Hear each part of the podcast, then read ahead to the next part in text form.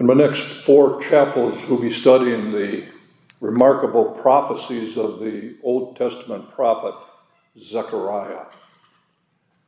He lived about 500 years before Jesus was born, and he's sometimes called the prophet of the Passion as he pictures the coming of the Messiah as the suffering servant of Isaiah. Zechariah was sent to God's people at a low point in their history. Israel had just returned from the Babylonian captivity, 70 years in exile. Nebuchadnezzar had completely destroyed the city of Jerusalem, destroyed that beautiful temple of Solomon, and taken the gold and the silver and the vessels from the temple back to Babylon.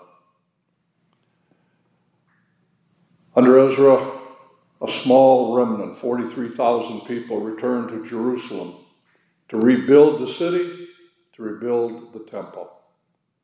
And Zechariah was sent to encourage God's people to build that house of the Lord.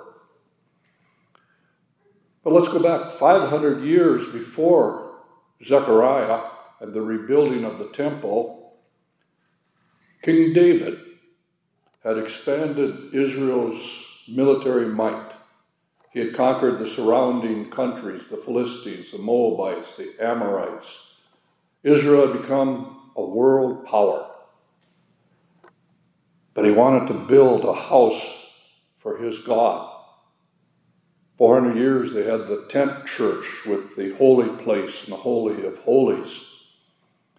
But God said, because of his bloody hands and his wars, he would not build the Lord's house, but his son Solomon would do so.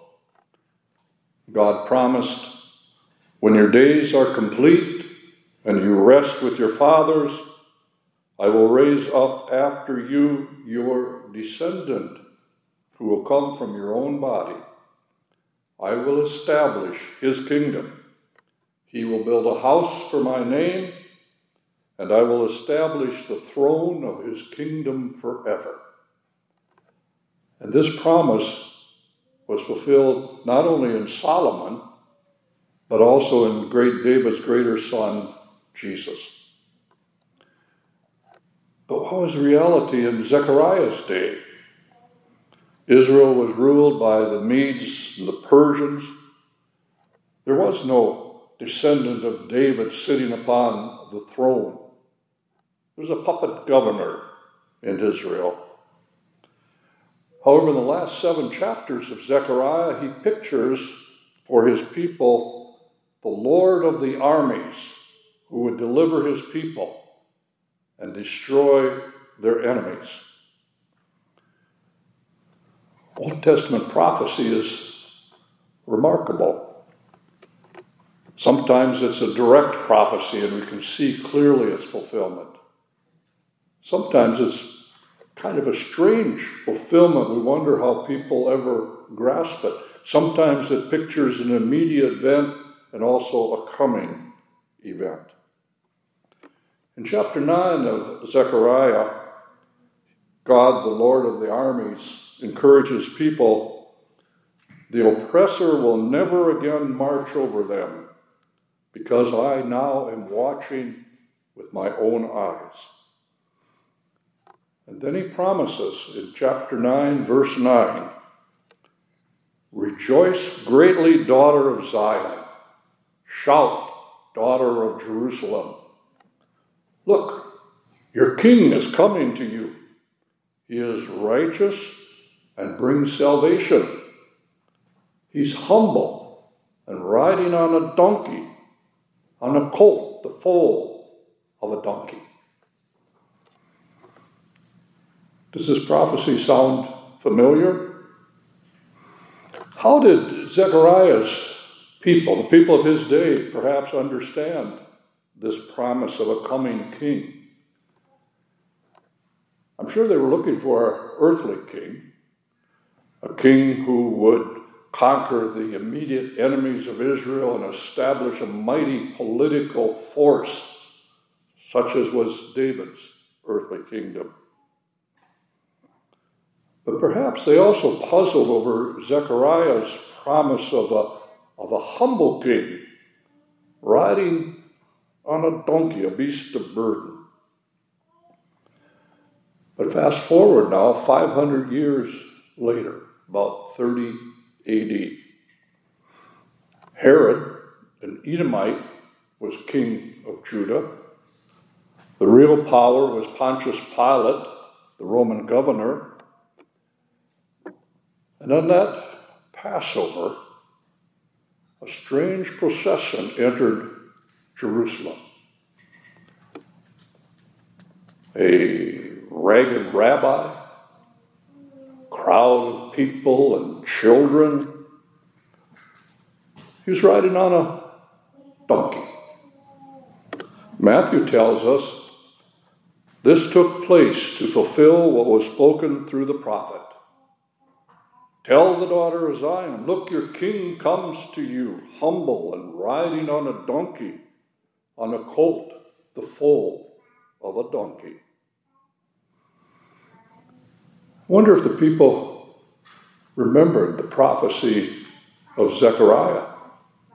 Their response was, Hosanna to the Son of David. Blessed is he who comes in the name of the Lord. Unfortunately, those people and even Jesus' disciples were still looking for that earthly king, the mighty nation of Israel ruling the world. That king would free them from Roman domination. But what happened that Holy Week? Jesus' own people handed him over with that trumped up charge. He claims to be a king. Pilate knew it was out of envy. They delivered Jesus and he gave him a crown, crown of thorns. And then, as he hung on that instrument of Roman justice, the cross, Pilate had, he thought, the last word. He put as a sentence above Jesus' head, Jesus of Nazareth, King of the Jews. However, Jesus was the fulfillment of God's promise to David, God's promise through Zechariah. He established a kingdom a spiritual kingdom of God's rule in the hearts of his people, a kingdom that would last forever. Who would see this humble king dying on the cross as the Savior of the sins of the world and the one who would give everlasting life to his people? There's no earthly kingdom of David today, but Jesus' spiritual kingdom exists in your hearts through faith. Are you looking for a bread king who fed 5,000 people and give you whatever you want? Are you looking for a king who healed the lame and the sick and raised the dead and perhaps would take care of all of our physical and mental problems? Are you looking for a king who calmed the storm and is going to shelter us from anything that we think is bad for us? Or by faith, as you hear Zechariah's prophecy, are you looking for a king who is humble, a servant, a king of all things, who gave his life for his people? Are you looking today for a king who brings you salvation from your sins and death? Are you looking for a king who actually listens to your petitions and Tom promises to take care of you? We see the fulfillment of Zechariah's prophecy in our suffering Lord and Savior Jesus, great David's greater Son, King of kings and Lord of lords. So Zechariah, 500 years before Jesus was born, tells you today rejoice greatly, daughter of Zion, the people of God. Shout, daughter of Jerusalem. Look, your king is coming to you. He is righteous and brings salvation. We'll close with the Palm Sunday hymn, hymn 161. We'll sing stanzas 1 and 3. 161, stanzas 1 and 3.